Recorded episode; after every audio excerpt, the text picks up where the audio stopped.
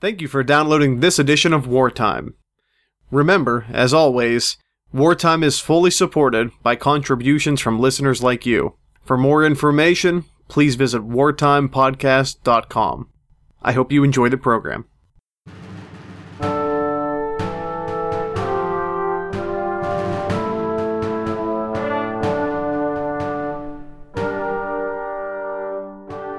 The year 1779 saw the American Revolution take a brutal turn. With the entrance of France and Spain into the conflict, Britain focused its military efforts on protecting interests around the world. With the American Rebellion still in full swing, the fighting descended into a terrible partisan war, pitting neighbor versus neighbor and tribe versus tribe. Sensing new opportunity due to foreign moneys, General George Washington launched a campaign to eliminate the Iroquois from the face of the continent by ravaging their homes and families. While most of the warriors were busy fighting rebels far away, three patriot armies laid waste to all of Iroquois, leaving only smoking ruins in their wake. On this episode, we discuss George Washington's annihilation of the Iroquois, the year 1779. I'm Brady Kreitzer, and this is Wartime.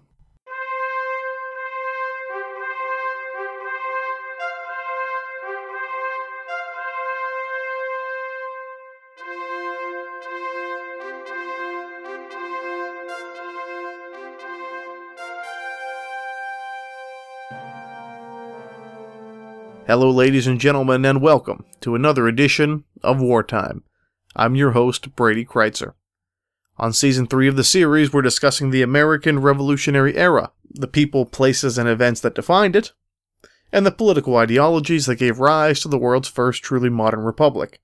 As always, remember, history is best when it's shared, and you can follow me on Twitter at Brady Kreitzer, on my author's website, bradykreitzer.com, and of course your home for everything wartime on the web, wartimepodcast.com.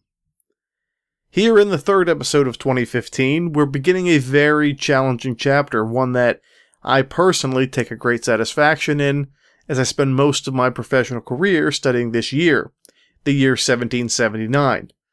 Now, for many of us, 1779 may mean as much as 1777, or 1782. And one of the things hopefully you're finding by now is that each year of the revolution is different. A different flavor, a different character, a different texture. In many ways, it almost feels like a different war. 1779 will be no different. Now, playing a little bit of catch up, uh, 1779 for us is not going to really begin until the summertime of 1779. Not because what happens from January to June is not important, but because we only have about 45 minutes this week, uh, and we have to make the decision what to put in and what to leave out. If by this point there are major plot points of the revolution that you're not getting and you're upset about that, I'm sure you're justified in doing so.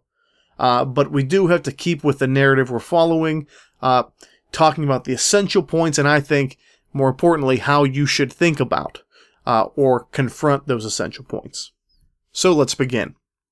If you'll recall, in the year 1778, we left off in a very familiar place. General William Howe, the commander of British forces in North America, was gone, and he was now replaced by a man who was his, in a way, second in command, but always competitor, Sir Henry Clinton. Now, Clinton is very different than Howe.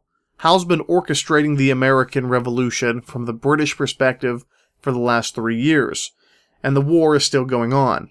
What that means in the minds of British officials is that William Howe has failed. Henry Clinton is different, but he finds himself, as I said, in a very familiar place. He's holding New York City, the island of Manhattan as we know it. Uh, he's holding Long Island. He's holding Staten Island. That's nothing new. And the enemy, George Washington, is just out of his reach, shadowing now Clinton's army from New Jersey and parts north of Manhattan Island. For Clinton, he understands. This war can have a lot of uh, aggression behind it. This war can have a lot of emotion behind it. But if there is no George Washington and there is no Continental Army, there is no revolution. It's that simple. Uh, and in the, again, most reductionist ways, he's right. Capture the army, you end the problem. But again, we talked about the fact that what we're seeing here is not the revolution itself. Remember, the revolution was completed when the Declaration of Independence was signed. What we're seeing here is the defense of the American Revolution. So Clinton is not wrong to take the approach he does, but the odds are that even if he suppressed Washington's army here in 1779, some hostility would pick up sometime later in the future. We probably know that revolutions very rarely die quickly. But that's the standoff we have. It's very similar to what we saw in 1776. We did see major troop movements in 77 to Philadelphia through New Jersey, uh, and in 78 we see them moving back. So it's almost like those two years. Uh, I guess you could skip, right? We wish it was that easy. Uh, but you see how fragile, I think, any form of control in North America really can be. Well, it's on this premise uh, that Henry Clinton uh, now in command of the war and really facing what he feels is a ticking clock. Again, every second this revolution continues is a second too long in the minds of those back at the uh, court of St. James in England, is a second he's failing. So he wants to end this war fast. They all do, but we know the mistakes they make. For this reason, Henry Clinton believes the fastest way to do it is to draw George Washington and his Continental Army out of the shadows and make them fight one on one because Clinton knows he's got a huge superiority in manpower, uh, in sheer numbers, not only of people, uh, but of supplies, reinforcements, these sorts of things. Well, Washington knows this too, and that's the last thing he's going to do here in the year 1779. Again, when you fight a war like this, if you play by your opponent's rules, if you're the insurgent force or the guerrilla force, you're going to lose. Washington knows that you have to break a few rules if you want to be competitive in any way, shape, or form. If you go toe to toe with the British Army, you're finished. That sets us through the beginning of 1778. Now, a few things have changed uh, in, in, a positive way, I think, for the Patriots, for the rebels, uh, here in 1779. We know that in 1778, the Empire of France has officially joined the fray on behalf of the Americans. And again, I will stress if the French do not support the Americans with their monies, with their supplies, with their armies, and I think most importantly, as we'll see, with their navies, the United States of America as we know it today does not exist. They are the major contributors from this moment on. But they aren't the only ones. Someone new will enter the fray in June of 1779 when our story begins, and they are the less consequential and growing less so as time goes on Empire of Spain. Now, rewind a bit. Why in the world would Spain want anything to do with this war? Well, it's the same reason that the French do. Now, going back through some old European bloodlines, the King of France is a member of the Bourbon family. Okay, big deal. Well, the King of Spain is a member of that extended family as well. They're both members in 1779 of what we call the Bourbon dynasty. And that does sort of link them up in the traditional, kind of almost medieval uh, inner workings of Europe. We're way past the medieval period, but that doesn't go away, especially in the minds of the elite. And that hasn't gone away by this point.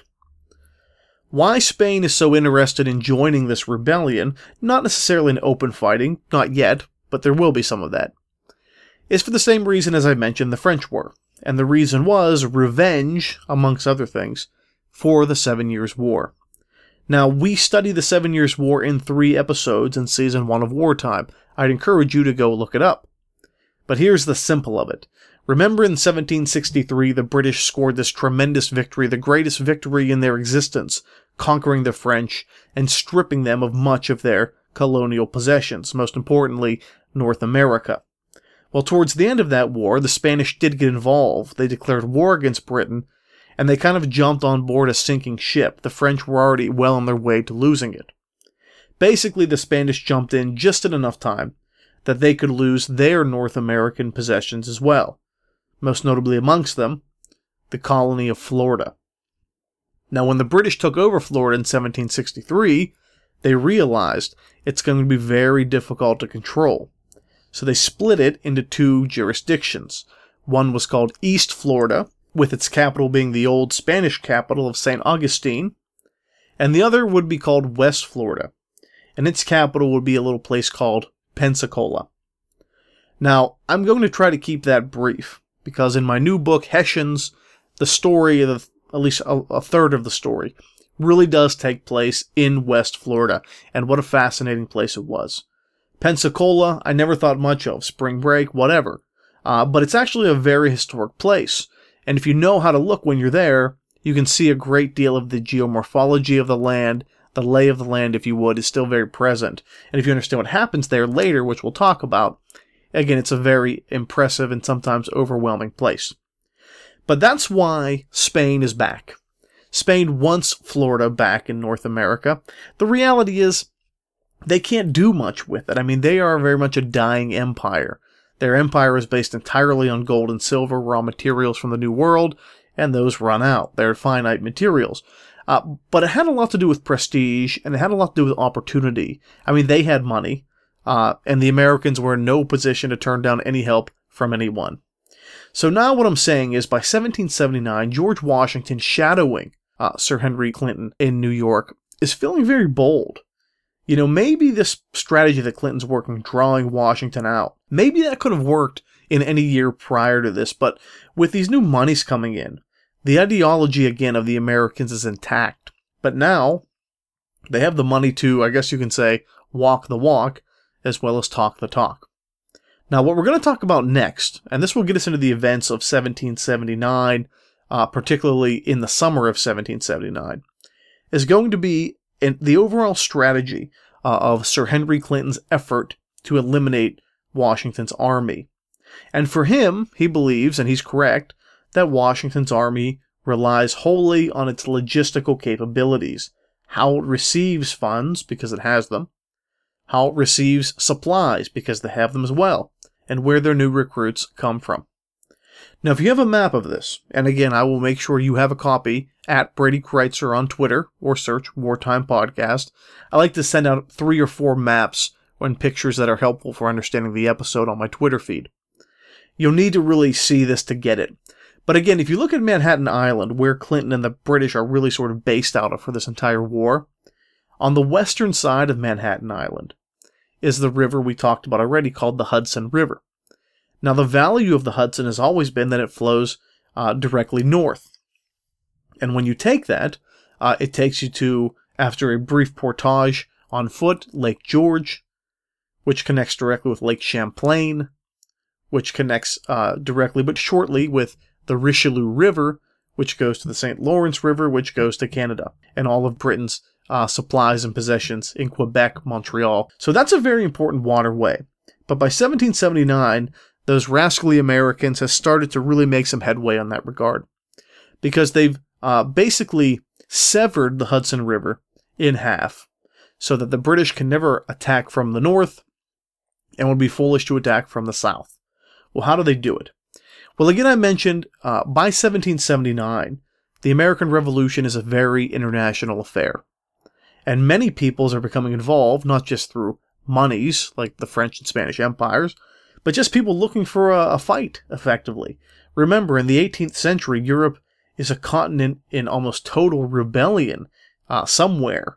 You have rebellions in Russia, you have rebellions in what is today Italy, uh, you have small rebellions throughout what will be Germany, and so on. Well, a lot of these rebellions are led by very strong individuals. And when their rebellions fail, they're exiled from their homeland and they're basically revolutionaries without a fight. Well, the American Revolution gives them that fight. And one of these men is a Polish fighter, uh, a Polish revolutionary named Tadeusz Kosciuszko. Try saying that ten times fast. But Kosciuszko comes uh, just at the right time for the Continental Army because he's not a great soldier. Uh, he's not sort of one of these uh, men on horseback at the front of the line, but he's a wonderful military engineer. He's a classically trained military engineer, and he can look at a span of land and he can find the most defensible position and he knows how to build the fortification that should go there. Uh, it's amazing what Kosciuszko will do for Washington's rebellion, a Pole who speaks very little or no English at the time. He will be the one in 1777 uh, that allows Horatio Gates to make that brilliant stand at Saratoga because he basically tells Gates, this is where your army should be. If you stand here and position your men there, there's no way the British can beat you. He was right. Well, in 1778, uh, playing a little bit of catch up, he comes back again a year after Saratoga. And he finds for George Washington a location on the Hudson River where he believes uh, if you build a fortification there, uh, that the, the British will have really no means of attacking you from the north. They could come from the south, but it would be foolhardy to do so. That location is along the western bank of the Hudson River, at a place where the river, which is relatively north and south, makes a very pronounced S curve. That place will become known as West Point. Now, the fort that he will build there is never called West Point. Uh, that's sort of uh, a more recent development in American history. It's originally called Fort Clinton. But if you look at the map I'll tweet out, you can see a pronounced S curve in the waterway itself. An S curve means you have to slow down your process. If you have a big fleet like the British would have, you cannot navigate the Hudson easily once you get to that point. You have to slow down, you have to reposition yourselves. Uh, it's a really ideal place for the Americans to build a fort. It kind of juts out into the river, uh, like an elbow, uh, in a way, if you look at it. So what Kosciuszko builds is a fort.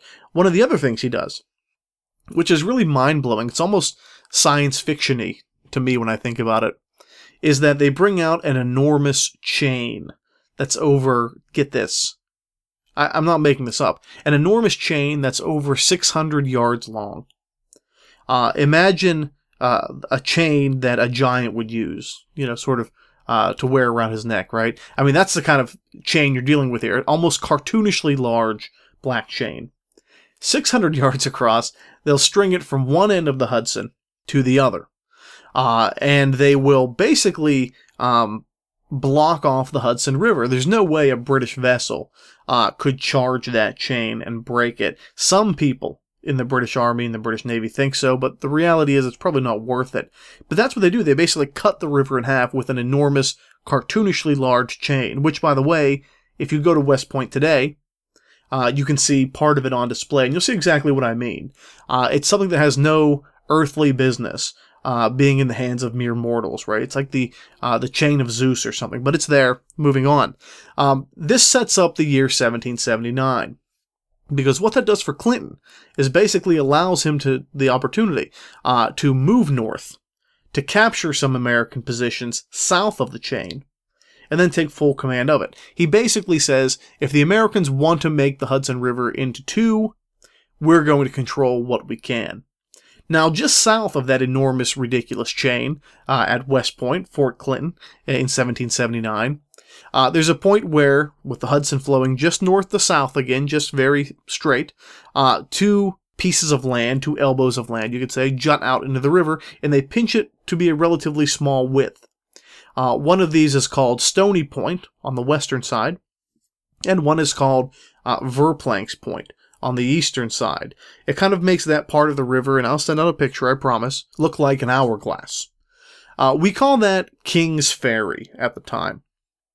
King's Ferry, it's the easiest place where you can cross the Hudson River with uh, as little, I guess, water time as possible. Well, George Washington and his rebel army use King's Ferry a great deal. Uh, you can still go there today and see that. Uh, there's not much there. There are some ruins of some of the fortifications, but uh, it's all very visible. And that is, uh, for all intents and purposes, Henry Clinton's target. There's a very small garrison of men on Stony Point, the western side of the King's Ferry, and almost nobody on Verplanck's Point. And what he'll do uh, in the summer of 1779 is send a whole group of men up the river, and with only 40 American rebels at the location, relatively unaware is happening, he'll capture Stony Point. So the British are controlling every major strategic piece of land they can south of the large cartoonish chain. I really can't stop saying that. You have to see it. Look it up. Go online. Yeah, again, I'll tweet out a picture for you. It's it's something you have to see to understand what I mean, and you will get it as soon as you see it. But they want to control all of that, and they do. This leads us to the counterattack. This is effectively the Hudson River Campaign. We'll call it the Hudson River Campaign of 1779. Washington is not going to be drawn into a fight. He's not. But he knows that he has to control that piece of land. Stony Point, uh, the western edge of the King's Ferry. So he'll send a commander named Anthony Wayne, who, from this battle onwards, will be forever known as Mad Anthony Wayne. So why is that? Well, Stony Point, if you're on the river itself, it sits up a large hill. I mean, it's sort of almost a small mountain. This is not Mordor or something. This is not the Lord of the Rings, but um, it's it's high ground. That's why there's a fort there in the first place. And when the British are there, they're in a pretty commanding position. Anthony Wayne takes a, a several hundred men uh, for the attack, and he knows that if he would attack Stony Point, uh, this sort of great high water mark of the Hudson River campaign of 1779, in daylight, he'd be finished. The cannons are there, the fort's there, they'd be climbing into a wall of gunfire. So Anthony Wayne does something that's, well, mad. Uh, he attacks it at night. Now, they say that night of the attack, uh, it's so dark, uh, the men can't even see each other. So Anthony Wayne makes his men put white pieces of paper and cloth on their hats so he can see his own men uh, moving in the evening. This is a risky maneuver. It involves climbing through some pretty swampy area. It involves attacking a fort that uh, is very strongly defended.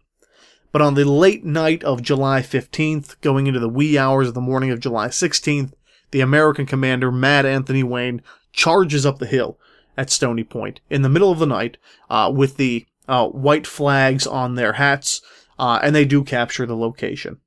It's an amazing feat for the Americans. It's something that George Washington will, will hang his hat on for quite a while. Anthony Wayne will secure himself in American history with this victory. He'll do more in the future. He'll do a lot more in the future. Uh, but this is the first time that he really jumps onto the map in what we think of as a permanent way. By the end of the Battle of Stony Point, uh, Anthony Wayne will lose about 15 men killed, 83 men wounded. Uh, but get this, they'll capture 546 of Henry Clinton's British. So again, all of that uh, for still less than 100 casualties. The Battle of Stony Point is one of the uh, major American victories, not only of the year 1779, but of the war. Is any of it possible without all the supplies, the money, the manpower coming from overseas? You could argue yes, you could argue no, but the results are there. What this will do is effectively uh, slow down Henry Clinton's move north up the Hudson River. It makes him sort of stop and reevaluate a bit.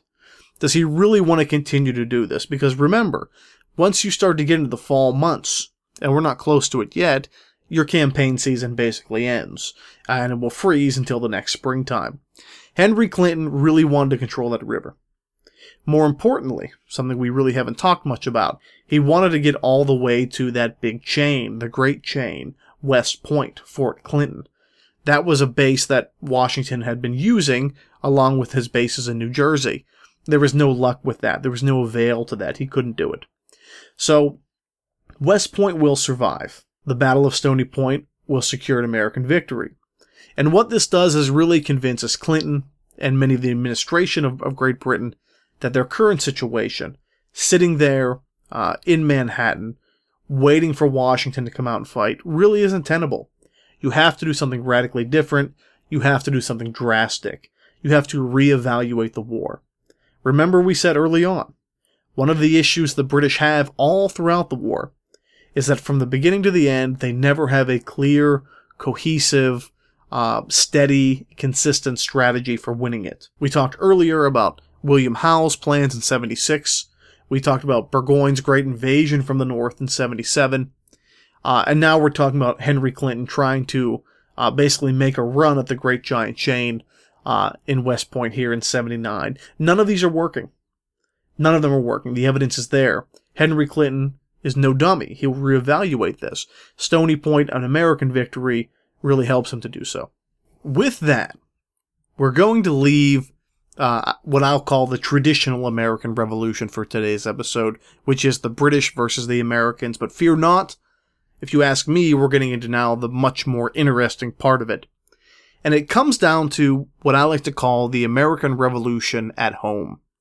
The real revolution. This is the revolution the way that I see it. In many ways, I like to talk about the American Revolution as uh, an upending of a very clear and a very old order. In many ways, it's catastrophic. Not catastrophic because of the outcome. I don't plan on running for Congress anytime soon, but someone could play that or something. Uh, the American Revolution's catastrophic. Uh, no, uh, it's catastrophic in how it destroys communities. And this is an area that we're learning more and more about every day. In my new book, Hessians, which will be released in May, by the way, available on pre order, Amazon.com right now, Hessians. You can find it there. Uh, it really shows how the, the very fabric of American life is pulled apart. It's destroyed. Now, we talked about this earlier in the season, but it's worth mentioning. For me, the American Revolution is a nasty war. It's a political war. Uh, it's what we call a partisan war. Think about your political stance. Maybe if you're American, uh, you're a Democrat. Maybe you're a Republican. If you're anywhere else in the world, maybe you're a leftist. Maybe you're uh, on the right. Nothing gets your blood up like arguing with the other side. It's always been that way. It always will be that way. But in America, in the 18th century, the major political issue is revolution, is separation. And what occurs when that happens is uh, the most heated political debate you ever have now becomes violent. Neighbors will not only fight neighbors with their fists, but in some cases, neighbors will kill neighbors uh, with muskets or pickaxes or whatever farming equipment they have on hand. You'll see people assigning uh, relevance to themselves and therefore trying to sort of institutionalize themselves, giving themselves authority that have none. You might have a group of people from one town who are very angry, so they call themselves the county militia. They give themselves a commander, they give themselves commissions, none of which they have any real authority to do, and they come knocking on your door. They'll say to you, Do you support King George or do you support George Washington, the Revolution? And you might not know what side they're on. They could be American rebels, American patriots. They could be American loyalists, American Tories at the time they were called. You don't know. The fact is, you're just a farmer, you're just a shopkeeper, you're a mother or a father, just trying to live your life. But you know if you answer the wrong way, I support the king or I support the rebellion, you'll probably end up in some sort of jail. Not a real jail, probably something makeshift, but you end up there. And even worse than that, you could possibly be executed in a summary fashion. That happens. Not a lot, but it did happen. This is what happens all across the colonies of North America during the American Revolution. And when you read the journals of these people, when you read how they feel, the fear that lives inside of them, the uncertainty, you begin to get a sense uh, of how desperate they were, how terrible this whole thing was. For me, the American Revolution is a very emotional study. Now, I'm not blubbering here, but when you really look at the people who are affected, when you take away this paradigm of redcoats versus bluecoats, or the big bad empire versus, uh, you know, the Rocky Balboa revolutionaries, and you see the real effect it has on the ground, it, does have an effect on you. I mean, there's no sharp edges in history. It's not black and white. It's not A or B. There's always blurred lines. There's a gray area. And that's where, as historians, we live. The American Revolution does not get that treatment enough. It just doesn't. So if you're listening to this, uh, I would say join the fight. Uh, but this is what I want to talk to you about for the rest of the episode how this develops. And a big part of that, a huge part of that, is going to be the Native Americans fighting here in North America. Let's review. The dominant Indian force of the American Northeast has been for a very long time, certainly the length of anything we've talked about here. The Iroquois Confederacy. The Iroquois Confederacy, there's a whole episode on them in season one of Wartime, stretches in an arc.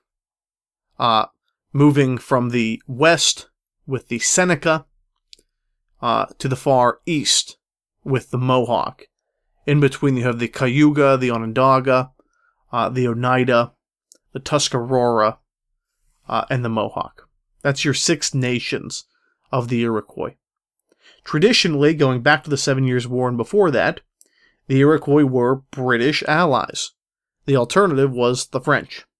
And when this revolution starts, they're a little perplexed by it early on because they kind of thought that you were all British. Well, some of us are British, and now some of us want to be something different. What side do you take? Well, the Iroquois honor their treaties. They stay neutral early on, maybe out of confusion, maybe out of uh, a lack of a real policy, Confederacy wide. But eventually they will, at least four of the six, two thirds of them, side with the British as their original uh, agreement said. The groups that will side with them are the Seneca, the Cayuga, the Mohawk, and the Onondaga. But there are still two other nations in the Iroquois Confederation. Think of them like states. Compared to the United States, that's a good way to view them. In fact, Thomas Jefferson really used them as an example when he was sort of visualizing the new United States, as it were. But they are the uh, Oneida uh, and the Tuscarora. The Tuscarora kind of go where the Oneida go. But they had a great deal of interaction with an American missionary named Samuel Kirkland, and over time they grew very close with the Americans. When the Iroquois finally do take sides in 1777, at that point, two of the six nations decide not to. So again, it's a fascinating idea. But the American Revolution, seemingly this war between Britain and the Americans, if you want to take it that simplistic route, becomes a civil war for the oldest Native American empire on the continent. I mean, you can't make that up. That's microscopic level study that you almost never hear about. But that takes center stage in this part of the episode. What occurs is this the British Army will never march with the Iroquois in a traditional way. The Iroquois aren't best used that way. The Iroquois will fight the way they've always fought. They fight in small bands, not as an army, but a collection of individual warriors. They attack swiftly and painfully. They instill fear in their enemies. They're a political weapon as well as a psychological weapon. Again, in the first season, we talked a lot about Indian warfare. I'd encourage you to listen to that. And the British can't wait to use them against the Americans. Because remember, it's a political war, and any political leverage that you'll have goes a long way. Now, from the earliest European experience here in North America, going back to, say, the 16th century, all the way to the Revolution, if there's one thing Europeans aren't very good at, it's defeating Indians. They just aren't. The Indian fighting style is the perfect foil to the rigid, traditional, conservative European fighting style. And the British are very happy to use that against the Americans. The fact is, the Americans are equally happy to use it against the British the native peoples are, are uh, a dangerous yet essential ally of the 18th century. Well, the way they use the Iroquois in the war against the Americans, again, it's not on the battlefield, but it's in raids. So let me set this sort of stanza up for you. The base of the American Revolution in the West is at what is today Pittsburgh, Pennsylvania, my hometown, at Fort Pitt. Massive fortification taken over by the Patriots years earlier. The counterpoint to that sits just due north, uh, in what is today Youngstown, New York, just outside of Niagara Falls, New York, at a place uh, called Fort Niagara. It was built by the French before the Seven Years' War. It's a spectacular fort. It's right on Lake Ontario. Uh, it's almost like a medieval castle in a way, very French, but now British. That's the British base of operations in the West, as far as we're concerned for this episode. So Fort Pitt will have operations launched by Patriot Rangers, we'll say, sort of unofficial uh, militia who kind of do their own thing. Uh, and Fort Niagara will be the base of uh, Loyalist or Tory Rangers. Again, these aren't British soldiers. These are Americans and Canadians who like being British. Remember, the British Empire is safe, it's secure, it's the established order of the world separating from them is a very scary thing because there's no guarantee you'll be successful. there's no guarantee you'll even win the war. And if you don't, you're a traitor to the empire that your father was a part of, and your grandfather was a part of, and your great grandfather was a part of. What I'm saying is go easy on the loyalists, because it's much more difficult than we think. And what made a loyalist or a patriot, again, had a lot more to do with whatever army was knocking on your door than what your real political leanings were. But the Loyalist Rangers, most notably a man named John Butler, uh, born in New York, will be a very effective weapon for the British cause. John Butler and the Iroquois warrior that goes by Joseph Brant and his warriors really terrorized the state of New York, even moving into Pennsylvania. It would not be uncommon for them to, as the rebels would say, the patriots would say, descend upon a village, destroy it all, kill men, women, and children. I mean, that happened. There were atrocities on both sides. But if you're George Washington and you're finally finding success, the one thing that will drive you mad before anything else is the fact that no matter how you square off with the British, you've taken down William Howe. You're taking down Sir Henry Clinton. Yet you still have this issue, this nagging issue, that the frontiers are places of terror and violence and bloodshed. Because you have these joint loyalist Indian raiding parties moving throughout, again, the real breadbasket of your revolution Pennsylvania, New York, upstate New York. I mean, that's troublesome for George Washington because he's fought Indians his whole life. He's never been terribly successful. In fact, he's never been successful. But he understands their style of war, and he understands that you won't beat them in a traditional way. So in 1779, George Washington embarks on what I think is his most brutally effective and complete victory of the entire war. I mean, when it comes to campaigns and you look at what the objectives are of the respective leaders and what they actually accomplish, very little campaigns in American history, really in European history, can hold a candle to what George Washington's going to do in 1779 to the Iroquois Confederacy. He understands how they operate. Again, they live in a wide swath across the state of New York. Syracuse, New York is a good center, fulcrum so to speak, of their confederacy. I mean, it is where, where they meet, uh, but it's the middle way point. If you go across the state of New York, you're dealing with the Finger Lakes region, I 90. That's where a lot of this happens. But Washington understands the Indian way of life. And he understands that you can't just beat them on the battlefield. That's not going to be effective, especially not for the Americans. You have to fight them in a more brutal fashion. So he assigns three officers with a very dark task. I think it's a good way to talk about it. Uh, and it's a task that will involve alienating and maybe killing families, women, children, non combatants. But Washington understands if you want these Iroquois warriors to be uh, nullified, to be negated in the war, you want that to happen as soon as possible. It's the only way to do it. What he's going to initiate in 1779 is the Sullivan Clinton campaign maybe better known as the Sullivan Clinton Brodhead Campaign. But what it is is a declaration of total war on the Iroquois Confederacy. Now, again, I don't like to read to you much, it's boring. But I think hearing Washington's own words here is going to be very important because I promise you, unless you're familiar with this campaign, this is a side of George Washington you've never really seen before. Uh, maybe you could chalk it up to the horrors of war. But there's no doubt what he wants to do and what he does do. So here's a letter written by George Washington, May 31st of 1779. How to deal with the Iroquois threat. He writes it to General John Sullivan, the general he puts in charge of executing this expedition. He says, quote, in the letter, The expedition you are appointed to command is to be directed against the hostile tribes of the Six Nations of Indians, with their associated adherents.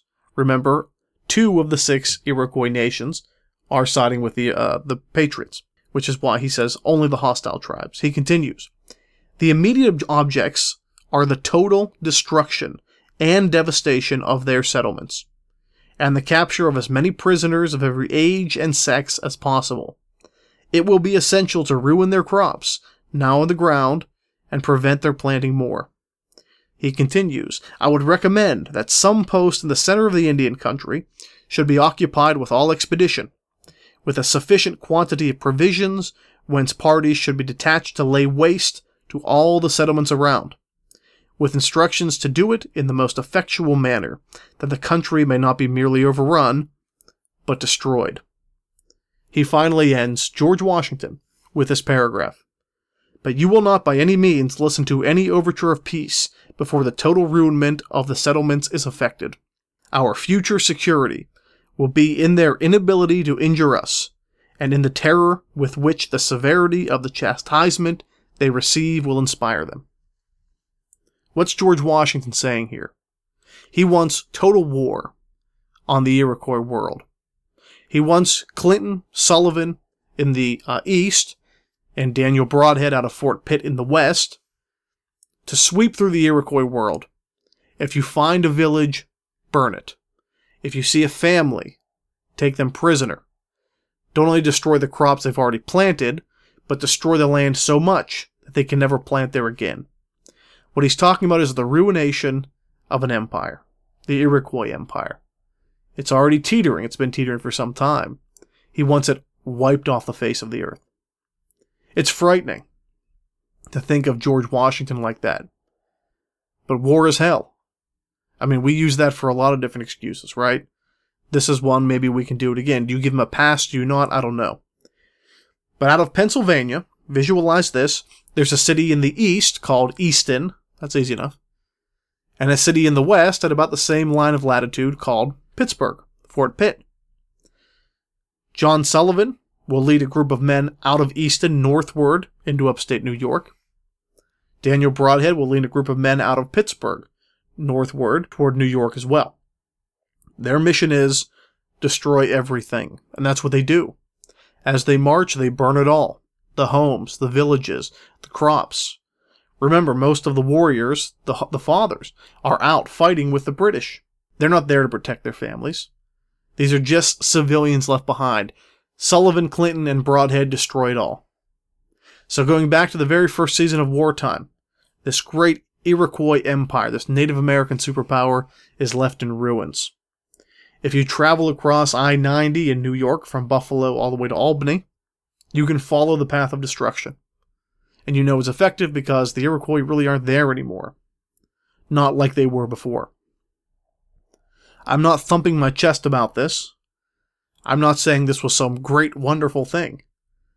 It was a very destructive thing. As historians, it's not our job to say yes or no, good or bad. We have to accept that it happened and try and make some sense of it. But anytime you have the wanton destruction of civilians and property, it's something we should, I think, take a step back from. But this might be, just from a strictly military perspective, George Washington's most effective campaign of the entire war. In fact, I'll say it was. I will. Because he had a very clear plan devastation, terror, fear, the inability to execute your way of life, and it was done with brutal fashion. There's no doubt. Now, at the end of this campaign, Brodhead's forces in the west and Sullivan and Clinton's forces in the east were to meet up and attack Fort Niagara uh, in Youngstown, what is today Youngstown, New York, just north of Niagara Falls. That was the base of Loyalist Indian operation.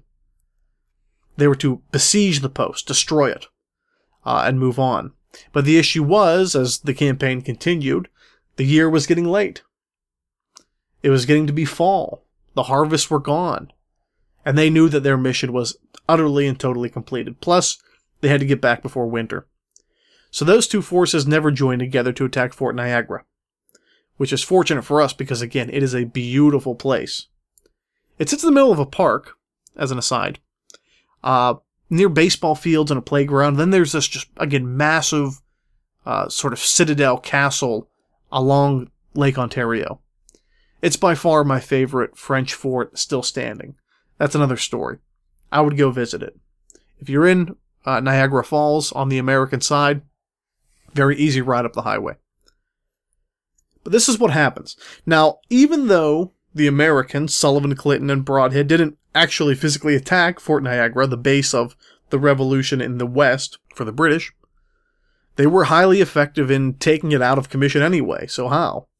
Well, when all the Iroquois warriors came home as winter fell, and they saw their homes gone, their crops gone, their families faced with starvation. Thousands of Iroquois directed their attention to Fort Niagara. With blankets, with bags, with whatever supplies they had left that wasn't destroyed, they were knocking on the gates of Fort Niagara, and the British did let them in. And that basically took the post out of commission. It couldn't be used effectively as a military post anymore. It was flooded with refugees. Refugees of war, political refugees. I'm not trying to say that uh, this ended the partisan nature of the war. It doesn't. It's just going to move, like we'll see in 1780. But it reveals the real horror of the war. Not just because George Washington ordered this, he's acting as a general, that's fine. But it shows the average people who aren't wearing uniforms, but who are still largely fighting this war. Remember, the American Revolution is a civil war on many levels. It's a war that totally upends the power in the world as we know it. It replaces it with what? A power vacuum, chaos. But the American Revolution in 1779, uh, really, really interesting. Uh, and a lot to chew on, and a lot we quite frankly haven't dealt with. For a good, by the way, uh, study of that campaign, uh, there's a book that came out by Westholme Publishing called The Year of the Hangman, written by Glenn F. Williams. Uh, the Year of the Hangman was 1777, but we can forgive Mr. Williams. It's a very cool name. But it really is an in depth study of everything we've talked about in way, way more detail. And believe me, in a study like that, the details are everything. So hopefully you're seeing by now, 1779, the war is changing. It was a very international affair. Now, with a lot of troop movements, a lot of new people involved, a lot of British forces being moved to the Caribbean and the South, who's fighting the war is changing as well as where it's fighting. Hopefully, by now, you see the American Revolution a little bit more the way I see it. Much more difficult than anything we've thought before. On the next episode, we move south, the year 1780. Thank you for joining us. I'm Brady Crytzer, and this is Wartime.